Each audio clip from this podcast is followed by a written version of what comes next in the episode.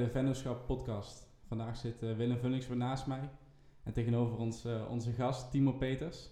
Welkom Timo. Ja, leuk om er, uh, om er te zijn. Ik vind, het, ik vind het vet dat we hier nu zo zitten met z'n drieën. Want wij hebben denk ik een jaar of vijf, zes geleden elkaar leren kennen op het voetbalveld. Toen nog bij, bij VVV C1 was dat destijds. En ja, wie had gedacht dat we vijf jaar later een, een podcast zouden opnemen. Ik had het me niet kunnen bedenken dat ik ook op dit punt sta en dat ik ook, um, zeg maar, zo snel ben gegaan. Dus dat vind ik heel mooi. En dat ik daar heb ik eigenlijk bij jou ook gezien, dat je je heel snel hebt ontwikkeld. En nou, ik denk dat dat ook de reden is dat we uh, jou hebben uitgenodigd. Want we hebben volgens mij een maand of twee geleden even contact gehad via de telefoon. En toen vertelde je al uh, waar je mee bezig was en uh, met een heel coaching traject was je toen zelf aan het volgen. En ja, ik zei tegen Willem van, uh, die gast moet in de gaten houden. Want ik zie hem alleen maar voorbij komen op Instagram, alleen maar stories aan het maken. En dat vond ik echt vet om te zien. En ook gewoon eigenlijk die hele transitie van hoe ik jou kende vijf, zes jaar geleden. Want we hebben na VVV dat seizoen hebben we ook nog uh, drie jaar denk ik bij Kuik gespeeld samen. Ja, klopt. Zeker drie. Dat is ook een mooie tijd. Ja, dat is een geweldige tijd. Maar uh, ik heb zeg maar, je, als ik naar jou kijk, heb ik er echt een, een transitie in gezien van hoe je toen in het leven stond en hoe je nu met je eigen business bezig bent. Dus zei tegen Willem van, uh, die, moet, uh, die moeten we uitnodigen. En uh, nu zitten we hier. Ja, ik stond ervan te kijken. Ik, ehm, ik heb er sowieso heel veel respect voor, omdat ik denk dat het heel lastig is om um, überhaupt op, je, op social media je zo te profileren, althans om ermee te starten. En dat is eigenlijk ook wel mijn eerste vraag wat mij te binnen schoot toen ik jou begon te volgen. Van, was er een moment dat je dacht van oké, okay, ja, nou heb ik gewoon scheid en nou ga ik het gewoon doen. En dan maakt me het echt niks uit wat de rest ervan vindt. Ja, zo is het eigenlijk echt gegaan. Kijk, op een gegeven moment denk je van, ik wil andere mensen helpen, maar dan moet je wel zichtbaar zijn. En dan moet je gewoon scheid hebben en dan moet je jezelf gewoon laten zien. Want kijk, wat in jouw hoofd zit, dat weet je wel. Maar dan moet je overbrengen naar anderen. Dus je moet jezelf zoveel mogelijk zichtbaar, uh, ja, zichtbaar maken. Um, dat is heel belangrijk. Hoe heb, je dat, uh, hoe heb je dat aangepakt? Want ja, het ziet er heel simpel uit. Van je pakt een telefoon en je gaat jezelf filmen. Maar die hele um, mindshift die daar aan vooraf gaat. Dus van het niet durven naar het toch doen. Hoe, hoe is dat eens weer gegaan? Gewoon scheid hebben en je manier van denken veranderen. Um, en op een gegeven moment moet je gewoon doen. En dat is niet altijd makkelijk. Maar als je het niet doet, ja, dan ontstaat er geen resultaat. Dus gewoon doen en gewoon scheid hebben aan de mening van andere mensen. Want heel veel mensen die willen niet dat je iets doet. Maar je moet gewoon doen. Want andere mensen hebben niet jouw gedachten, niet jouw gevoelens. Um, just do it. Gewoon echt doen. En hoe heeft je omgeving erop gereageerd?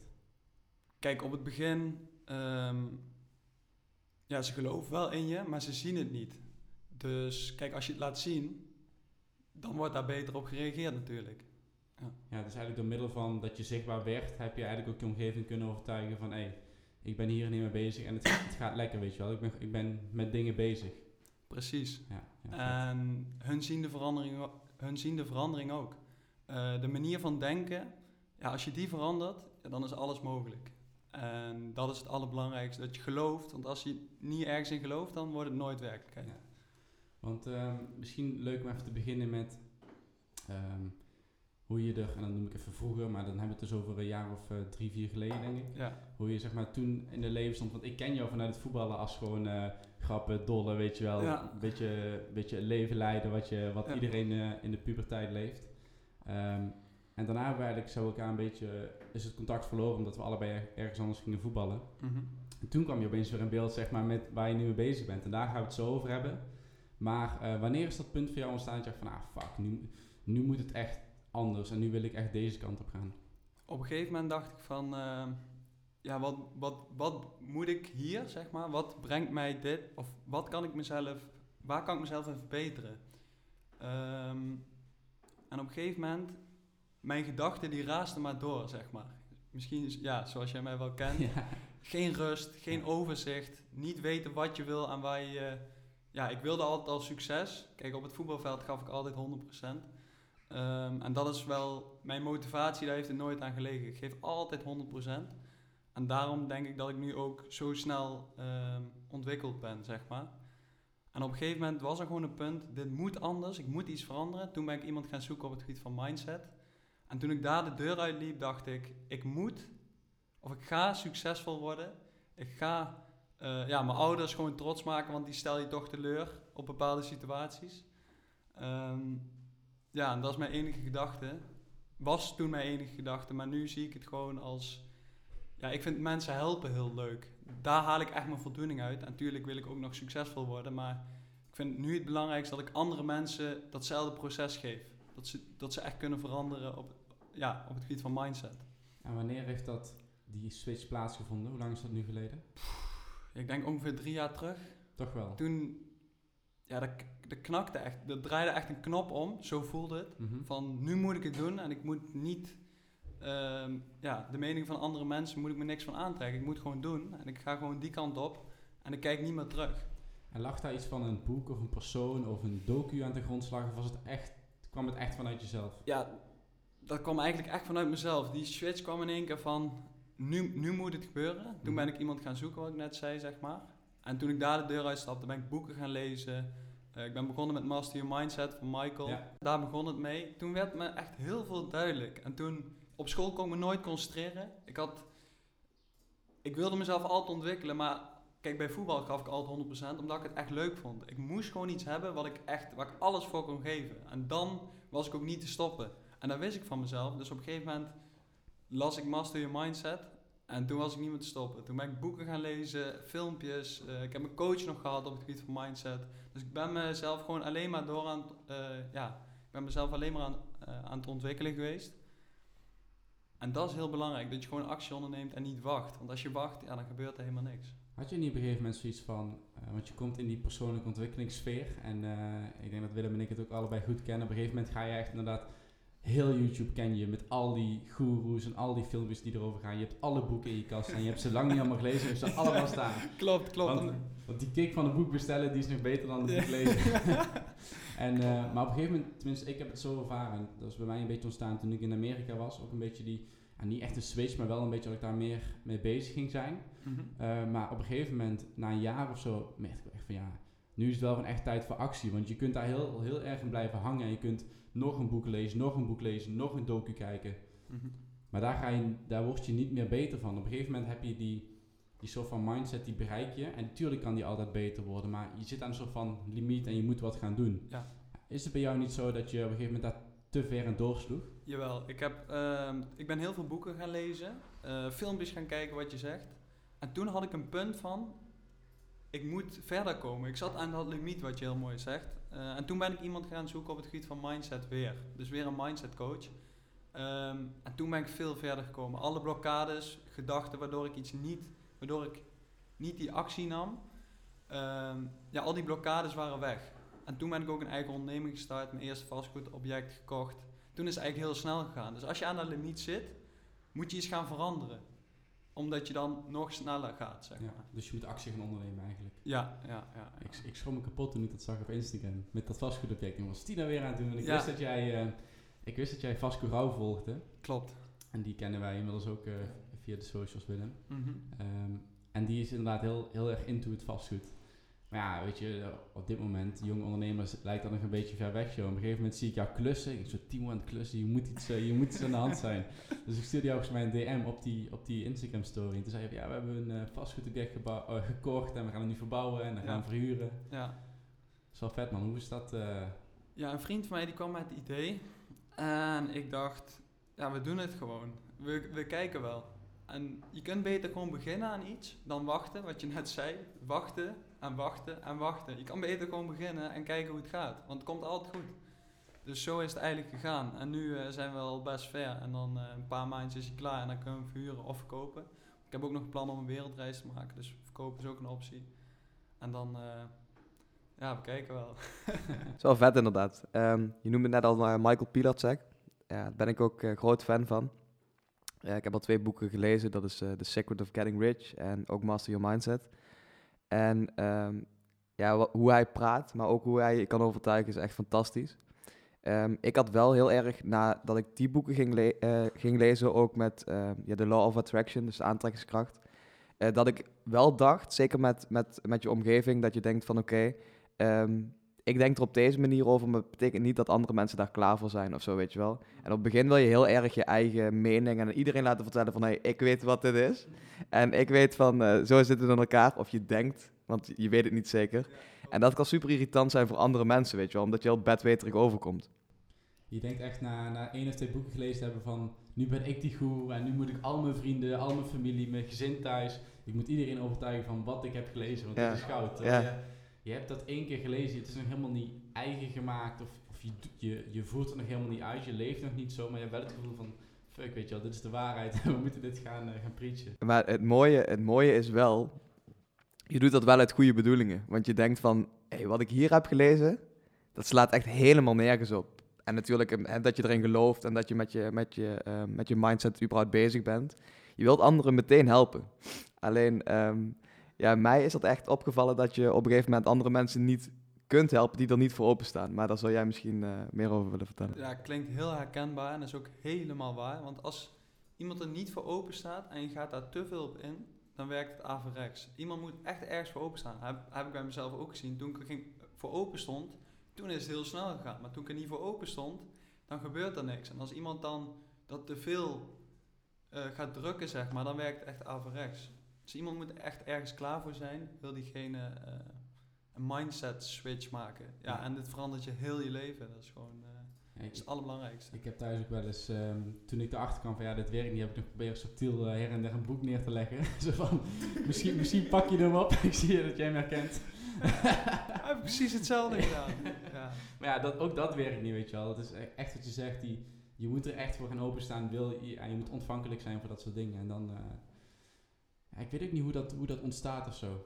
Hoe, hoe, hoe ga je er opeens Ik zie het als een zaadje die geplant wordt. Dus dat boek wat je neerlegt, diegene kan wel gaan kijken en die kan wel denken, hé, hey, mm er zit wel wat in. Dus het is bij mij ook, werd een zaadje geplant en die moet je water geven. En dan, ja, dan gaat het boompje groeien. Ja, dus het openstaan voor persoonlijke ontwikkeling is ook weer een proces op zich. Precies. Dus dat heeft bij jou dan misschien niet drie jaar al met al, maar misschien één, twee jaar geduurd voordat je er echt voor ging openstaan. Ja ja, misschien wel dat je er gewoon onbewust al mee bezig bent. bij mij is het begonnen, ik ben quotes gaan lezen en ik dacht, ik ging erover nadenken, over die quotes.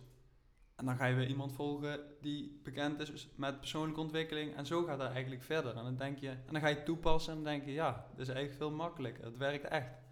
En dat is eigenlijk, zo is dat proces een beetje begonnen. Ik vind dat wel grappig. Ehm, ik had uh, eergisteren een stukje gezien van Gary Vee en um, die zei dus van... Ehm, fix eerst jezelf en dan pas de rest, weet je wel. Dus je wilt heel erg als je iets leest, wil je dat, en wij doen dat eigenlijk op kantoor voortdurend. Je wilt meteen van, oh, dit moet je ook doen, dit moet je doen. En bij, bij wijze van spreken ook een gebiedende wijs van, als je dit niet doet, dan uh, gebeurt er dit, weet je wel. Uh, terwijl je zelf, je weet het zelf ook nog helemaal niet. Dus je moet eerst helemaal bij jezelf uh, te raden gaan, dat goed uitwerken. En dan kun je daarna zeggen van, oké, weet je, hier heb ik zoveel aan gehad, dit zijn de resultaten. Kijk maar of je dit doet, weet je wel. Je hoeft niet iemand anders meteen daarmee te helpen.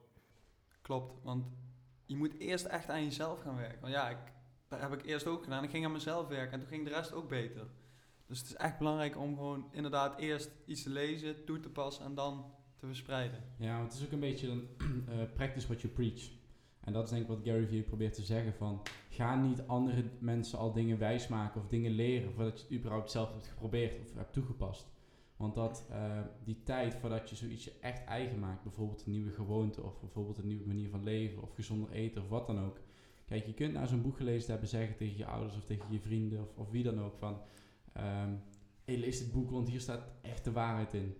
Um, maar dan ga je dus die andere tegen het zere been stoten. Maar als je dus echt laat zien, dus zonder er iets over te zeggen, maar als je gewoon laat zien van, hé, ik ben elke dag bewust aan het eten, ik ben uh, om de dag, ik ben elke dag aan het sporten, weet je wel. Je laat dus zien aan je omgeving Ehm, dat je je leven soort van aan het beteren bent. Dus je, je bent er bewust mee bezig. Ja. Dan komt die vraag vanzelf. Want dan vraagt hij wel van, hé, hey, hoe de fuck kan dat? Hoe, kan het dat jij opeens nu uh, zo serieus hiermee bent? Of, en, dan kun je zeggen, ja, ik heb dit en dit geleerd uh, en ik ben dat gewoon toe gaan passen. Ja, wat Willem net ook heel mooi zei van, in het begin wil je dat enthousiasme zo graag overbrengen. Uh, ja, dat is misschien ook, het is niet zozeer fout, Ehm, maar inderdaad, mensen die dit luisteren, gaat eerst toepassen en gaat dan, laat het zien. Laat het zien. Geldt eigenlijk ook met, uh, ja, we hebben het dan nu over mindset of over boeken. Maar dat geldt ook voor ondernemen. Ik, merk dat, of ik merkte op het begin dat ik daar heel veel last van had. Dus uh, je maakt de keuze om uh, te kappen met school. En je wilt heel erg aan je omgeving bevestigen van... Kijk maar hoeveel... kijk, moet je kijken hoeveel opdrachten dat ik binnenhaal, weet je wel. Terwijl dat, dat relatief helemaal niet veel is. Alleen, je wilt alleen maar bevestiging van anderen krijgen van... je hebt een goede keuze gemaakt. Terwijl na loop van tijd, na, na, na een jaar bij mij na anderhalf jaar. Nee, grapje. maar um, merk je gewoon van, oké, ik hoef die bevestiging bij anderen niet te zoeken. Want je weet dat je zelf en aan je, aan je zelfontwikkeling werkt en aan je opdrachten werkt en dat alles gewoon goed staat. Dus je hebt die bevestiging, krijg je van jezelf in plaats van dat je ze bij anderen uh, eigenlijk vraagt. Want je vraagt eigenlijk een soort van reflectie op vragen die je hebt. Klopt, en het is echt het proces. Als jij niet geniet van het proces, dan kun je ook niet genieten als je iets bereikt. Dus echt van het proces genieten. Daar was mijn valkuil eerst. Snel, weet je wel, alles snel doen. Alleen maar aan het resultaat denken. Maar geniet ook van wat je aan het doen bent. Ja, ik vind die wel heel belangrijk, man. Want iedereen heeft het over doelen stellen en doelen behalen. Maar het, het geluksmomentje als je een doel behaalt, dat is zo klein en zo kort. En terwijl je daar misschien wel jaren naartoe werkt. Dus inderdaad wat je zegt, maar dat is wel lastig hoor. Dat, heeft ook, dat is ook alweer een, een, een proces aan zich. Maar om echt te genieten van die weg naartoe, dat is zoveel waardevoller. Want dan is eigenlijk die hele periode is is mooi, snap je? Dat heeft ook met, met dankbaarheid en tevredenheid te maken. Dus stel je voor dat je kunt zeggen van oké, we werken nu aan een mooi project. En stel je voor dat we niet stilstaan bij dat project, maar alweer bezig zijn met het volgende. Wat is dan, ja, waar ben je dan dankbaar voor? Wat is dan het einddoel? Dan is er geen einddoel meer, want dan wil je weer meer, dan wil je weer meer. En dat gebeurt heel snel. Ja. Ja, precies. Je wil altijd maar meer. Maar als jij niet stilstaat en niet dankbaar bent voor hetgene wat je hebt bereikt, ja, dan kun je nooit blij zijn. Nee. Ja, mooie, mooie gesprekken. Hey, um, is er iemand uh, waar jij zakelijk gezien uh, veel aan hebt gehad? Um, ja, ik heb nu een business marketing mentor, Kirsten Boersma. Ja, daar heb ik heel veel aan gehad en daar heb ik nog steeds heel veel. Um, zij leert mij dus op het gebied van marketing en business wat ik het beste kan doen. Dus daar heb ik heel veel aan. En ik zit uh, in de Millionaires Club bij Vasco Rauw. en die leert mensen om financieel onafhankelijkheid, onafhankelijkheid te bereiken. Dus hij leert je beleggen en investeren in vastgoed. Nou, we gisteren nog een, eh, een hele middag aan met z'n allen. Er was hier iemand uh, uh, op kantoor en we hadden... Um, ik had een sheet die ik in Amerika had ik ook zo'n personal finance les gevolgd. En daar zat zo'n, kregen we zo'n A4'tje bij. En daar stond dus op verschillende type investeerders. het verschil dat als je op je achtste levensjaar begint met investeren, ten opzichte van af je dertigste, dan kun je zien zeg maar, wat tijd doet met, met Compound interest. Die compounding interest inderdaad. En toen, ja, die verschillen waren echt niet normaal. Um, ook, als, ook al start je bijvoorbeeld op je achtste tot je achttiende en stopt je daarna met elke, elk jaar inleggen, maar je liet het wel staan op die belegging, dan ging het uh, ja, keer 88 of zo wat je inleg was, jaar over jaar. En um, ten opzichte van als jij bijvoorbeeld vanaf je dertigste of veertigste pas begint. En toen hebben we het er eigenlijk gewoon de hele middag over gehad en die uh, degene die hier was, die is meteen gestart met beleggen. Dus, uh, Snap ik. ja, weet je, als je dat ziet, dan denk je gewoon van ja, wat, dit, dit, moet, dit moet gewoon. Daarom vind ik het ook zo vet wat hij doet. Want hij geeft eigenlijk heel veel mensen de mogelijkheid om financieel onafhankelijkheid te bereiken. Ja. En hij is echt heel goed in wat hij doet. Maar ook daar is weer um, mindset heel belangrijk. En volgens mij zoomt hij daar ook heel erg op binnen zijn programma. Um, want gisteren kregen wij dus ook de vraag van ja, maar kun je dan niet... Uh, als je op vakantie gaat, kun je dan niet even wat ervan afhalen? Of kun je dan niet even wat minder inleggen die maand? Want we hadden het erover dat je elke maand een vast bedrag inlegt. Dan krijg je dat dollar cost averaging krijg je dan. Ja. En, um, en ik zei, niet doen. 100% niet doen. Want zodra je dat gaat doen, dan gaat je hele discipline gaat kapot. Want maar het is ook een mindset dingetje. Ja. Speel met geld ook wat je niet kwijt kunt. Juist. En laat dat helemaal los. Ja. En laat dat groeien. Kijk er niet naar. En nee. uh, doe inderdaad um, beleg wat je ook echt kunt missen. Dus ga niet meteen te hoog inzetten. Nee, nee, nee. Um, je kunt het wel zeggen van oké, okay, na een half jaar of na een jaar merk ik dat ik gewoon wat overhoud. Uh, dan ga ik dat bedrag iets verhogen, weet je wel, alleen maar goed. Maar begin gewoon uh, dat het behapbaar is, maar dat je het wel structureel elke maand doet, want dat is het allerbelangrijkste. Ja, zelf hou ik ook bij uh, wat ik uitgeef, wat er inkomt. En dan kun je precies uitrekenen, oké, okay, hoeveel procent van wat er binnenkomt ga ik beleggen. Hou die structuur daarin. Ja. Hoe ben jij, uh, nog heel even terug over de, de Miljonairs Club en Vasco. Uh, hoe ben je met hem, hun in aanraking gekomen? Via Instagram. En toen heb je gewoon gedacht van hier ga ik gewoon, dit moet ik... Uh... Ja, ik twijfel nooit te veel, want ik weet dat twijfel niet ja, dat is niet goed. dus ik dacht gewoon doen. En ik zie wel wat er van komt. Gewoon beginnen. Komt allemaal goed. Je bent ook op dat uh, event geweest, toch? Klopt. Hoe was dat dan? Ja, was gaaf. was gaaf. Er waren een aantal sprekers. Um, ja, daar heb ik echt heel veel van geleerd ook. En de mensen, de omgeving waarmee je praat, ja, je gaat next level. Want hun zijn allemaal al verder, of de meeste zijn verder. Um, ja, dat is heel inspirerend. Misschien ook wel het belangrijkste, hè? Gemeenschap. Ja, mensen met wie je omgaat, mensen met wie je bent. Uh, dat is heel belangrijk. Dan krijg je het weer een beetje waar we het uh, volgens mij de vorige aflevering over hadden. Je bent, je bent het gemiddelde van de vijf mensen waarmee je het meeste omgaat. Dat is ook logisch, want dat is de input die je krijgt. Ja. Dus het is logisch wat het uh, resultaat dan gaat worden. Ja. ja. ik geloof daar wel in. Ook in zo'n... dit was dan een seminar, denk ik, of niet? Of een soort dit was echt een event. Oh, een event, oké. Ja. Ja, het is gewoon inderdaad like-minded people. En wat je zegt, je trekt je op aan de mensen die daar zijn. En zo, sommige mensen zullen, zullen je voor gek verklaren dat je daar naartoe gaat. Ben ik ook wel benieuwd van, uh, heb je ook negatieve reacties gehad van mensen om je heen of op Instagram toen je daarmee begonnen bent, of niet? Um, nee, eigenlijk niet. Nee. En ja, ik trek me sowieso, sowieso niks meer aan van mensen die negatief zijn. Mm -hmm. Want ja, ik wil alleen maar positiviteit. Dus dat is echt belangrijk. Ja, ja mooi man. Super. Um, welke persoon inspireert jou? Ja, Vasco Rauw. Want wat hij doet vind ik heel mooi. Hij heeft een doel, maar hij helpt heel veel mensen. Er zitten al meer dan duizend mensen in die groep. En hij helpt anderen. En dat is hetgene wat, je, wat mij ook echt gelukkig maakt. Dat ik mensen help om te ontwikkelen. En dat doet hij ook. En ik zie gewoon dat hem dat ook heel gelukkig maakt. Want laten we even inzoomen op wat je nu dus doet. Want daar hebben we het nog niet over gehad. Kun je eens kort beschrijven wat je nu dus doet als ondernemer? Ja, ik heb een traject ontwikkeld van twee maanden. Um, en daar gaan we het, uh, de mindset, die gaan we echt verbeteren. En we gaan in op van wie ben jij als persoon. Dus echt een deep dive maken op wie jij bent als persoon.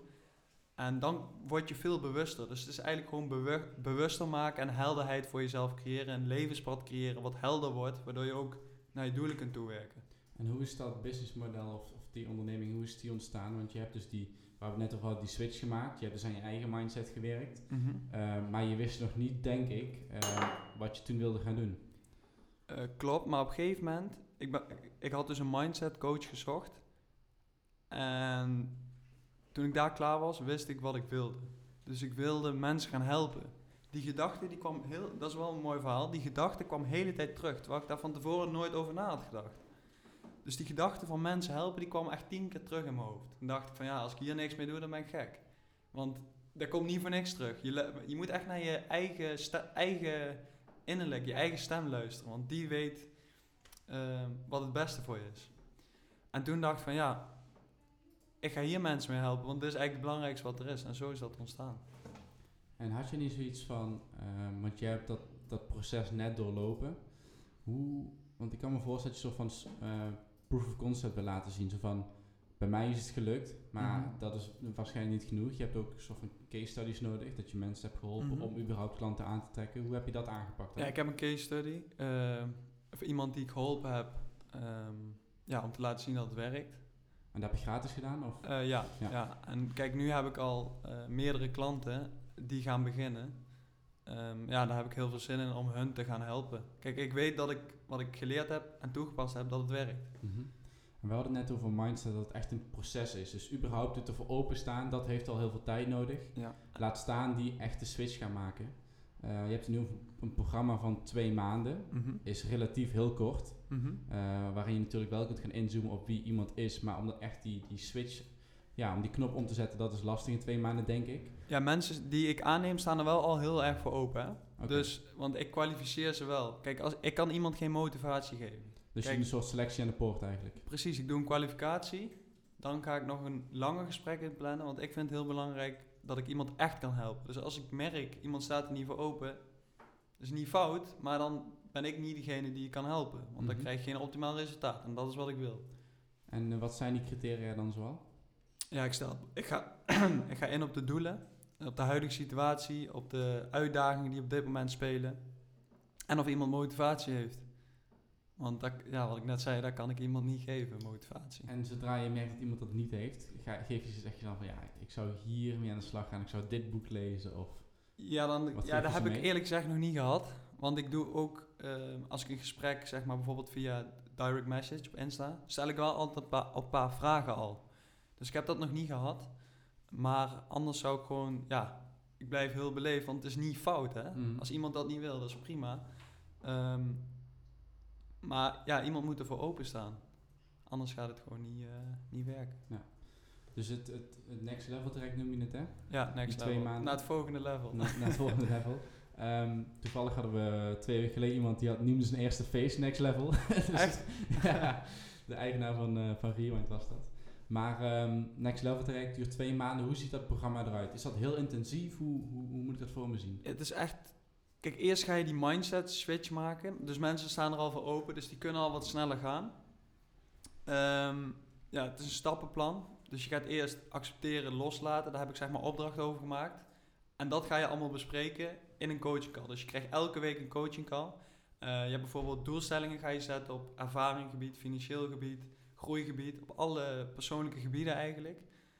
Uh, dan ga je kijken hoe je die gaat halen. Dan ga je naar excuses omzetten naar oplossingen. En zo gaat dat in zijn werk. En dan ga je daarna een deep dive maken. En dan ga je echt uh, op de persoon in. Ook naar zijn verleden, want dat is ook heel belangrijk. Hoe jij als kind was, zegt heel veel over jou als persoon. Dus daar gaan we echt heel diep op in. Ik vind het wel, uh, wel mooi om te zien dat je... Um, het is best wel, hoe zal ik het zeggen? Wat, zijn de, wat, zijn de, uh, wat is nou jouw doelgroep die je op dit moment helpt? Zijn dat voornamelijk ondernemers? Zijn dat studenten die, jij, um, die niet weten wat ze willen? Zijn dat, kan het al van alles zijn? Ja, exact. Ja, ondernemers die weten al wat ze willen. En dat is eigenlijk wat ik... Uh, ja, het zijn eigenlijk studenten die niet weten wat ze willen. Of mensen die aan het werk zijn, maar denken... Ik heb opleiding gedaan, gewerkt. Maar dit is niet waar ik blij van word of waar ik echt succesvol ga worden. En er zijn zoveel mensen die niet weten wat ze echt willen, wat ze willen doen. Dat is eigenlijk... Dat had ik zelf ook. En nou weet ik dat wel. En dan werk je elke dag met plezier aan je werk. Sta je elke dag met een glimlach op en dan kun je in principe zeven dagen in de week werken. Natuurlijk moet je ook je rust pakken, maar ja. het kost geen moeite meer. Je zit op, ja, in alignment, je bent op een lijn. Je gaat gewoon, het kost geen moeite, je gaat gewoon door. Maar ik denk dat dat ook wel heel belangrijk is, want ik denk als je inderdaad um, zelf nog niet, uh, ik, ik, ken je uh, niet eigenlijk, vandaag ontmoet, maar um, ik denk als je inderdaad nu um, ondernemers die eigenlijk al heel ver zijn, wilt gaan helpen, als tussen haakjes broekie, dan is dat heel lastig. Terwijl ik, ik weet dat er heel veel uh, mensen zijn die echt niet weten wa uh, wat ze willen. Of die er pas veel te laat aandacht aan besteden. Op, op dat ze misschien als ze 45 of misschien wel 50 zijn. Dus ik denk dat daar juist een hele grote doelgroep zit, inderdaad wat jij zegt. En als je dat dan ook nog voor een redelijk um, instaptarief doet, dan uh, kun je daar denk ik heel veel mensen mee helpen. Want het is echt puur mindset en luisteren naar je eigen gevoel. Omdat heel veel mensen um, eigenlijk alleen maar kijken van oké, wat wordt er van mij verwacht? Uh, wat wordt er van mijn omgeving verwacht? En laat ik dat maar gewoon doen en, goed doen en uh, laat ik niemand tot last zijn. En dan zal het wel goed zijn.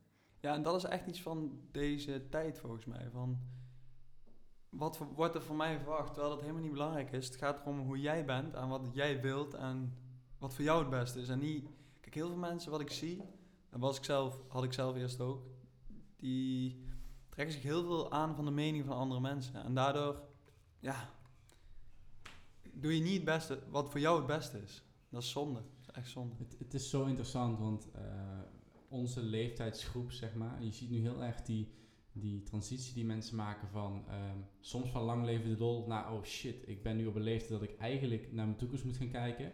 Dus ja. uh, we gaan opeens een HBO-studie doen of we gaan uh, nu wel onze MBO afronden en dan door naar het HBO. Uh, ik merk gewoon de laatste anderhalf, twee jaar dat mensen de van mijn leeftijd dan zich echt bewust gaan bezighouden met, ik weet je wel, wat ga ik nu doen? Ik heb, ik heb mijn, mijn puberteit, weet je wel, die zit erop. ik, heb, uh, ik heb geleefd, maar ja, ik wil nu ook gewoon echt iets serieus gaan doen, maar wat dan? Ja. En dan hebben we het een beetje over jouw doelgroep, denk ik. Ja, klopt. Um, maar wat ik, dus, wat ik dus heel, wat ik dan persoonlijk heel vet vind, is dat we het op verjaardagen, uh, onder genot van uh, één of meerdere biertjes, dat we het niet meer alleen maar hebben over vrouwen en over dames, maar dat we ook gewoon al is het maar even, maar dat we ook gewoon eens even tegen elkaar zeggen van, hé, hey, heb, heb, je dit boek gelezen? En toen de eerste keer iemand dat aan mij vroeg, dacht ik van, what the fuck? Gaan we het hier op, op verjaardag over hebben? Ja. En toen heb ik, denk ik, gewoon die hele avond met, met hem daarover gehad. En um, ja, nu, dat vind ik misschien nog wel het allermooiste, wat, wat, wat je tastbaar merkt van, dat je gewoon op een verjaardag waar het allemaal alleen maar over, uh, over zuipen, feesten en, uh, en vrouwen gaat dat je het ook ineens over een, over een fucking boek hebt. Maar dat, ik denk daar de balans in vinden is het allermooiste. Dus het is ook niet zeg maar dat je helemaal door gaat slaan en het alleen maar daarover gaat hebben. Dus inderdaad, het mag inderdaad ook over, uh, het mag ook een x aantal biertjes zijn, maar als er ook maar serieuze onderwerpen um, aan tafel worden besproken. En ik denk dat je dan, als je elkaar daar in balans kunt houden, dat je dan gewoon heel lekker bezig bent. Ja, heel mooi, balans. Dat is echt het belangrijkste voor mijn gevoel. Want wat je wat, waar we het net al over hadden, van alleen maar aan resultaat denken en niet blij zijn met wat je eigenlijk aan het doen bent, dat is precies hetzelfde. Ja. Dus het moet niet alleen maar één ding zijn, nee, het moet balans zijn, voor mijn gevoel. Ja, ja want je kunt ook al heel snel, uh, dat merk je misschien ook al, want je zegt van ik heb zoveel energie om, om elke dag te werken. Maar toen wij, uh, de periode dat wij begonnen met deze podcast, toen, uh, dat was dus ja, tijdens de coronatijd, we hadden niet meer onze, onze trainingen s'avonds staan. Dus we hadden in principe alle tijd om maar hier op kantoor te zijn. En um, ja, toen waren het ook gewoon echt, echt lange dagen. En op een gegeven moment denk je van, oh, fucking chill, weet je wel. Uh, krijgen we echt veel gedaan, terwijl het helemaal niet zo is. Want s'avonds ben je helemaal kapot. maar ja, je hebt, je hebt het gevoel van, oh, ik ben op kantoor, dus ik ben productief. En dus ik ben aan het groeien en stappen aan het maken.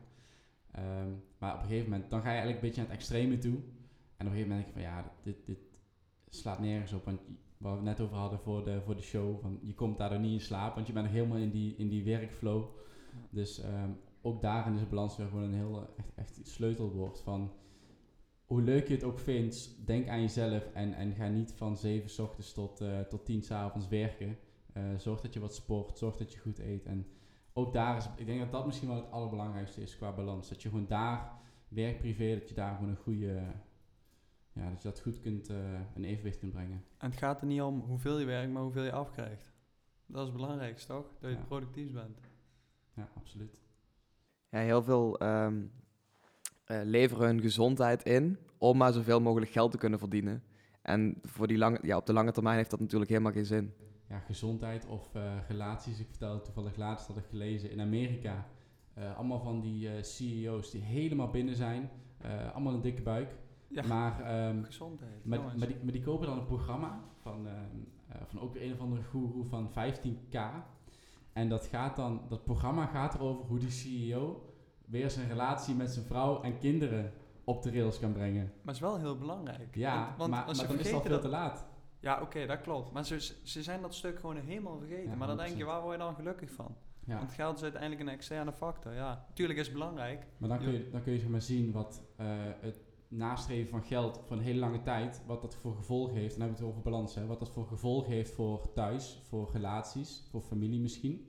Um, en dan zie je, en dat vind ik dan grappig om te zien of om te lezen, dat die CEO's die dus helemaal binnen zijn financieel, um, een, een groot bedrag moeten investeren om weer een, een goede relatie en verstandshouding met thuis te krijgen. Terwijl dat eigenlijk, nou vanzelfsprekend vind ik een groot woord, maar dat, dat, daar zou je eigenlijk altijd mee moeten bezig zijn en altijd aan moeten werken. Balans. Ja. En ik las, uh, ja, dat is een tijd geleden, las ik ook een quote. Iemand, een, iemand uit Azië die zei van, uh, het gekste aan de westerse wereld vind ik, dat ze gezondheid niet op één hebben staan. Want gezondheid, daar krijg je en dan ga je dan verprutsen. Dus het is eigenlijk heel krom. Ja, het is heel gek. Dat zeggen ze vaak. Je lichaam is je, je tempel. En je hebt er maar eentje, dus je, je moet hem goed verzorgen. Ja, dus dan kijk wat je consumeert. Ben bewust van wat je consumeert. Want ja, gezondheid is, nou, ja, is voor mij het belangrijkste. Hoe, hoe ga je daarmee om? Um, ja, ik eet heel bewust. Dus ik kijk echt naar van geen suikers. Ja, tuurlijk mag dat wel af en toe. Maar gewoon niet 80-20 regel eigenlijk. Mm -hmm. Dus 80% gewoon groente, fruit, gezond. En dan 20% um, ehm, ja, wat minder gezond. Is dat altijd al zo geweest? Of is dat ook weer sinds... nee, dat, het is allemaal bewustwording. Ja. Sinds dat ik bewust ben, ben ik dat ook gaan doen. Dus, en eerst nee, eerst dacht ik helemaal niet aan. Ik kreeg gewoon iets in me, op mijn bord en dan had ik dat. dus het is echt, wanneer je bewust bent, word je over veel meer bewust. Dus ook over gezondheid, noem het maar op. Over duurzaamheid, over, ja, over alles eigenlijk. En uh, qua sporten dan, want je voetbalt niet meer hè? Nee, ik ben helemaal gestopt. Zonde man. Ja. En ook niet meer tennissen? Nee, ook niet meer. Nee. Ja, ik, ik sport wel nog. Ik uh, doe wielrennen af en toe. is gewoon lekker om even je mind te legen, even op te laden. Um, ja, fitness, dat kan nou niet, maar dat vind ik ook wel leuk om te doen. Dus dat is eigenlijk wat ik nu doe aan sport. Ja, eerst was sport ik echt zeven keer in de week. Voetbal, tennis, alles erbij. Samen nog bij VV voetbal. Ja. ja. dat was een mooie tijd, maar ik mis het niet. Waarom niet? Of ja, dat is een gekke vraag. Maar waarom ben je überhaupt gestopt, denk je? Ik ging op wereldreis. Dus ik ben op wereldreis gegaan. En mijn gevoel zei, dat moet ik doen. Alles wat mijn gevoel heeft gezegd en wat ik heb gedaan, is het goede keuze geweest. Ja. Dus ik ging op wereldreis. Toen begon het seizoen. En dat was een goede keuze geweest, want ik was even helemaal uit het systeem. Maar we hadden het over voetbal, ja. Vanuit, vanaf dat moment heb ik het niet meer gemist. Toen ben ik wel weer begonnen, maar toen kreeg ik dat huis. Mhm. En toen ging ik mijn onderneming starten. Dus toen lag de focus echt daarop. Ik denk dat daar, dat jij op wereldreis ging, dus dat je stopte met, met voetballen. Was dat toen bij Kuik nog?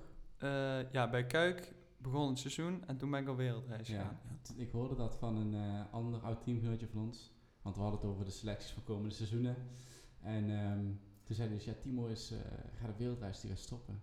Uh, Timo wereldreis. Ik denk dat dat de eerste keer is dat ik dacht van, oké, hij, hij heeft iets in de smiezen, hij is ergens mee bezig. ja. en, um, maar daarna ben je dus weer begonnen en toen had je zoiets van, nou, het ondernemen trekt me te veel om hier ook de tijd aan te kunnen besteden. Ja, precies. En die wereldreis, die laat je los zijn van het systeem waar je in zit. En dan pas ga je nadenken. Je mhm. kan pas nadenken als jij rust hebt, want dan ga je naar je eigen stem luisteren.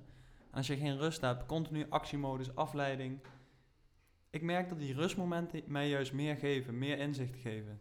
Dus dat is heel belangrijk, dat je niet alleen maar in je actiemodus zit, maar dat je ook reflecteert naar jezelf en naar jezelf luistert. En ben je alleen op die wereldreis geweest? Uh, nee, met een vriend van mij. En ja, hebben de, de hele tijd samen opgetrokken. Ja, dat was een mooie tijd. dat was, was een mooie tijd. Laten we de thuis maar besparen. Ja, die... Uh, voor de volgende keer. Ik vind het ook grappig om te horen dat je... Um, eerst heb je altijd in, in teamverband gesport natuurlijk. En het is nu denk ik ook een bewuste keuze... Um, ja, dat je nu eigenlijk alleen maar alleen sport. En um, heb je daar ook, is dat bewust omdat je dan zelf je tijd in kunt delen? Fitness kun je zelf op tijd indelen, uh, fietsen, um, rennen, hardlopen.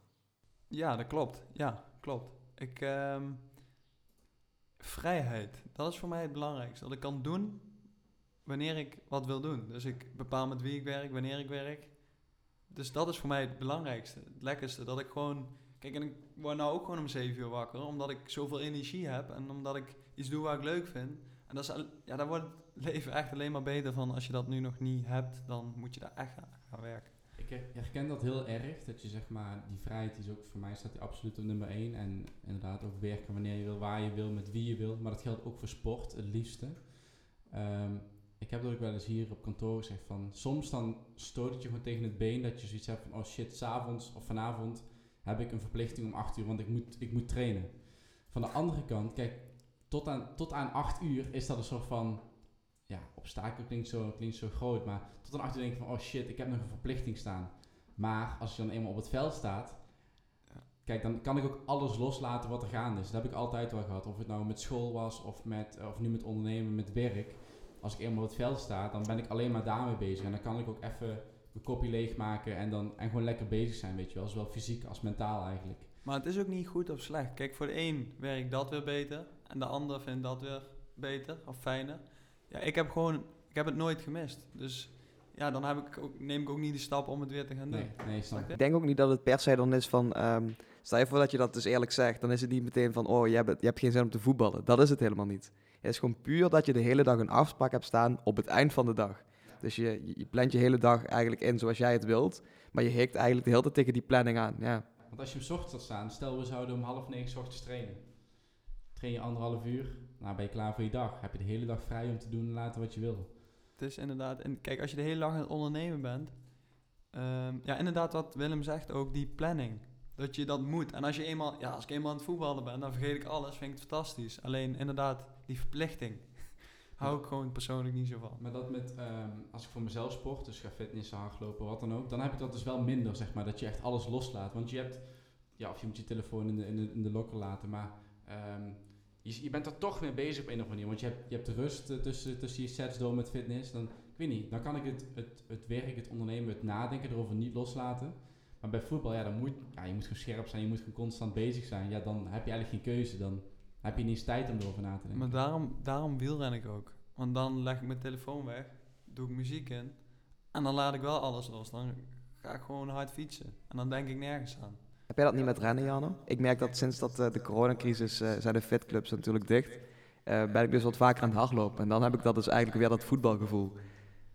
Ja, heb, heb ik wel. Ehm, het enige nadeel is dat met hardlopen, ja, een beetje afhankelijk van hoe lang je gaat, maar of na een half uur of na een uur ben je weer terug. En dan ben je eigenlijk met, ja, dan ben je ook meteen weer terug bij je af. Um, soort van. Ik heb het, bij wandelen heb ik het, ehm, heb ik het wel, zeg maar. Dat ik gewoon echt muziekje in en ik lees en hoor vaak dat je eigenlijk niet eens muziek in moet doen, dus dat het echt stil moet zijn. Maar ik vind dat te leuk om dan over een podcast te luisteren of een, uh, of een goede afspeellijst op te zetten. Maar uh, met wandelen merk ik wel echt, vooral als het dan 1, 2 uur lang is, uh, in mijn eentje wel. Dat je dan, dan kun je wel echt gewoon, in het begin zit je heel erg nog erin over nadenken. Vaak kom je dan ook tot de beste ideeën of beste oplossingen. En op een gegeven moment een tijdje laat je het los en ben je gewoon een beetje over het leven aan het, uh, aan het nadenken. Zo van, oh, wat gaan we doen? En ja. dat is wel relaxed. Maar dat, die, uh, toevallig was ik hier dus inderdaad naartoe gelopen vanmorgen. En um, toen, ik had er spijt van, want jij hebt mij geappt of ik al wakker was. Ik had er spijt van dat ik, had met mezelf afgesproken. Voor negen uur kijk ik niet op mijn telefoon. En onderweg dacht ik van, ik voelde, ik voelde iets. En toen dacht ik van, fuck, ik kijk toch even.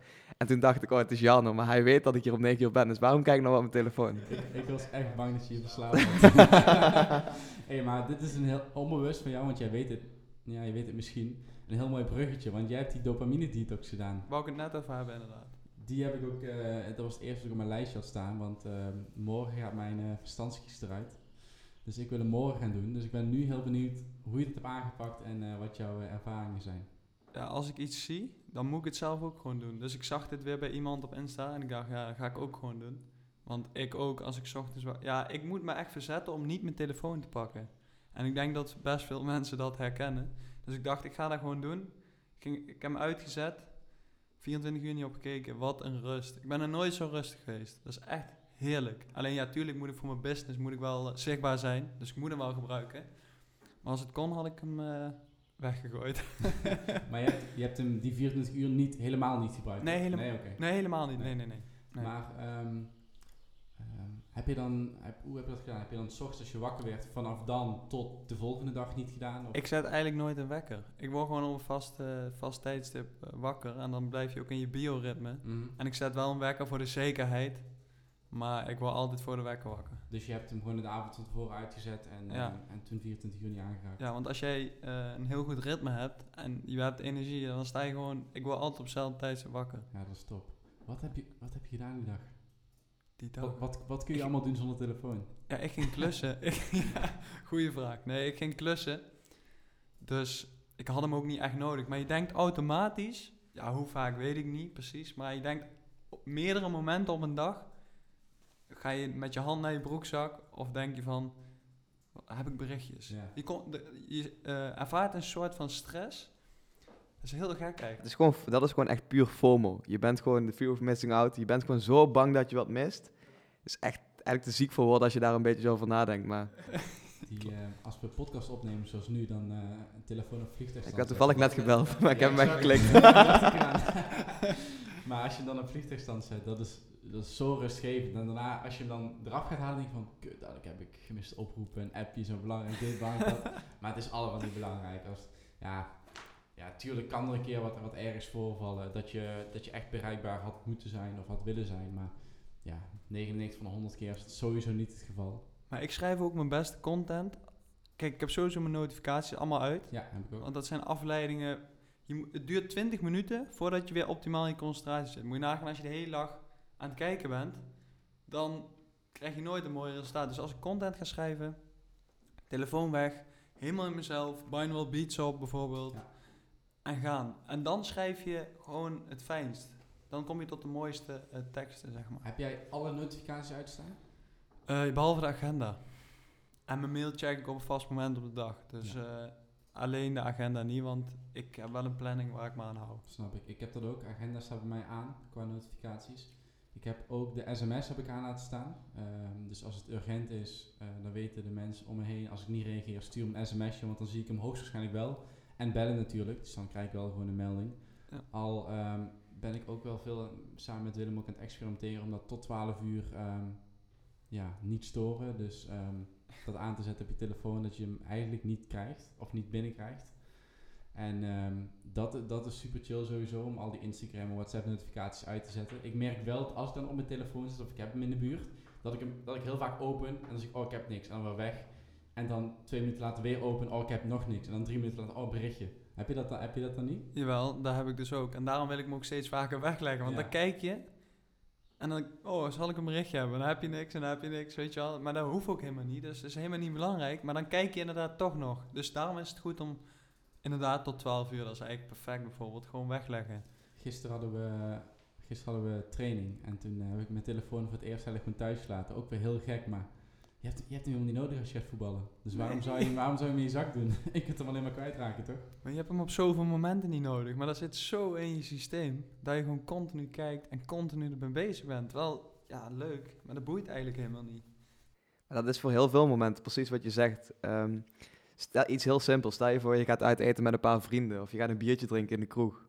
En dan zitten er drie man op de telefoon. Ja. En ik ben er zelf, ik ben er zelf misschien wel de ergste hoor. Maar het is, eigenlijk is het gewoon fucking triest toch? En dan heb je ook nog twee gradaties mensen. Je hebt de mensen die op een telefoon zitten en aanspreekbaar zijn. Of, het, of in ieder geval reageren. Wat ze dan zeggen, laat even buiten beschouwing. Maar je hebt ook mensen, die zit hier, eh, zit hier naast me. Als, je dan op de tele- als hij dan op de telefoon zit, dan is hij gewoon Er zijn er twee, er zijn er twee van, van ons die dat doen hè. ja, de, de gebroeders Vullings.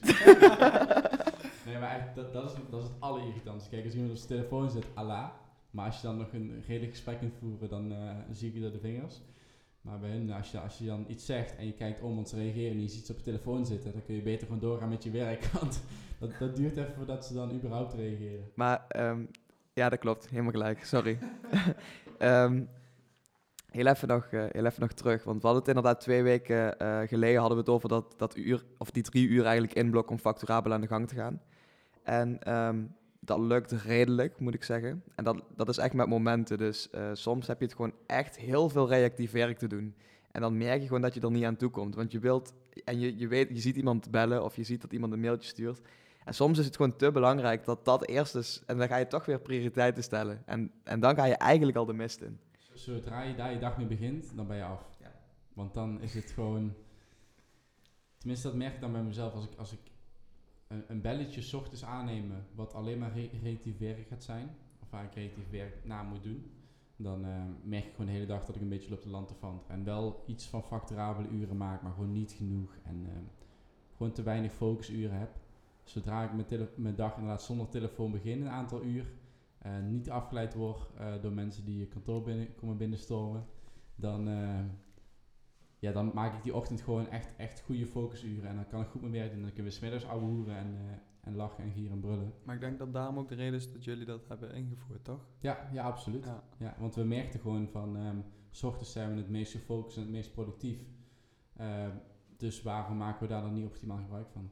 Maar het is wel, ehm, ja, het is wel een beetje tussen gevoel en verstand in. Want ehm, ik had nu met mezelf ook afgesproken van oké, dan heb ik nu heb ik, ik heb ze voor morgen niet gemaakt, die facturabele uren, omdat we nu natuurlijk met de podcast bezig zijn. Ga ik dat na de lunch doen. Maar nu zie ik dus wie er gebeld heeft. En dan denk ik van, nee, die moet ik dadelijk meteen bellen. Waardoor dat, heel arrogant gezegd, maar waardoor hij mijn agenda gaat bepalen. En dan ben ik dus al meteen weer reactief bezig. En dan is de kans heel groot dat ik die uren sowieso vandaag niet ga maken. En dat is eigenlijk heel, heel raar. Ja, ik heb er ook over nagedacht. eh, want die podcast die, eh, hebben we in het begin wel eens middags opgenomen. Maar ook daar weer, het is gewoon... Het is, het is zoveel fijner om zo'n gesprek 's ochtends als je scherp en fris bent te voeren. Want soms duren ze ook nog best wel lang. Dus dan, ja, dan gaat het energielevel wel naar beneden. Ehm, dus vandaar ook dat we dat onze volk uitgaat naar 's ochtends opnemen. Gewoon 9 uur beginnen. Eh, alleen, dat voorkomt inderdaad wellicht dat je die facturabele uren die dag minder gaat maken of helemaal niet. Van de andere kant zie ik, zie ik een podcast maken, dat is, echt, dat is content produceren. Dat is er in principe voor altijd. Ehm, dus ik zie dat op een of andere manier ook wel gewoon als, sowieso als productief zijn, maar ook gewoon als iets opbouwen. Dus dan vind ik het ergens minder erg dat ik dan even niet facturabel ben, of die dag minder facturabel ben en wat minder verdien. Omdat het wel iets is wat je gewoon eigenlijk tot in de eeuwigheid aan het opbouwen bent. Ik heb, ik heb, hierover, ik heb hier vanmorgen over nagedacht. En ik ben het helemaal met je eens. En wat ik dus had, van dat is prima. Eén ochtend in de week produceren we dit. Zijn mijn facturabele uren. Maar dan moet ik wel tevreden zijn dat ik die dag dus inderdaad niet die andere uren maak. En dat ik dus wel rest, restdingetjes ga, ga regelen de rest van de dag. Maar ik ben in de ochtend ook altijd het scherpst. Maar dat is ook eigenlijk heel logisch, want jouw hersenen zijn opgeladen en je hebt nog niks in je hoofd zitten. Dus eigenlijk het is ook heel logisch dat je 's ochtends scherp bent. Aan het einde van de dag heb je al zoveel opgeslagen, zoveel gedaan. Jouw hersenen die moeten weer even opladen. Maar daarom is zo'n rondje lopen of de natuur in gaan ook zo goed. Want je laat weer, je laat letterlijk op. Jouw hersenen die... Ik word dan ook helemaal rustig. Ik krijg ook weer helemaal nieuwe energie. En dat is heel belangrijk. Als je altijd maar in de actiemodus zit, ga dat vaker doen. Ja. Werkt bij mij heel goed persoonlijk. Je moet daar dat echt prioriteit aan geven. Want we hebben dat, uh, waar ik net over had, die dagen dat we hier echt uh, de hele dag op kantoor zaten en de hele avond ook, zeg maar. Uh, toen gingen we wel echt elke dag hier een rondje in het bos lopen met z'n drieën. Um, de laatste weken is dat echt stukken minder. Omdat, ja, weet niet, op een of andere manier denk je van ja, die, die uren dat ik er ben, die wil ik dan gewoon werken. En als het dan druk is, heb je zoiets van ja, even dit afmaken, even dat. Um, terwijl we weten donders goed, als je even gaat lopen, dat is maar een half uurtje. Dan ga je daarna weer um, efficiënter werken of productiever zijn. Maar op een of andere manier is het heel lastig om, dat, om daar consequent prioriteit aan te geven, waardoor je het ook echt elke dag gaat doen. Ja, ik las het boek Focus en, en hij zegt ook van, doe dingen waar jouw hersenen geen informatie hoeven op te slaan. Dus als je loopt, ja, dan hoef je geen informatie op te slaan. Maar als je aan het lezen bent, uh, ja, van alles en nog wat aan het doen bent, je hersenen zijn continu bezig. Op je telefoon zitten, dingen lezen, Facebook, Insta, ja, dat is ook werk voor jouw hersenen. Het is geen pauze. Nee, het is geen pauze. Maar heel veel mensen, deed ik zelf eerst ook, hoor, daar niet van. En de pauze, scrollen, scrollen, scrollen en weer aan het werk. Maar dan wordt het werk daarna niet beter. Nee, nee het is echt afdwalen is daar het belangrijkste. Dus ook ja. Uh, want Mark Tegelaar is het boek van, hè? Klopt, echt een topboek. Ja, Voor dus iedereen die meer rust wil ervaren, lees dat boek. Ja, ja focus aan uit heet het. Ja. Um, maar inderdaad, gewoon al, al ga je twee tot vijf minuten naar buiten staren. Weet je wel, door het raam van je kantoor. Prima, perfecte afleiding. Bij daarna weer rustig, bij daarna weer enigszins opgeladen.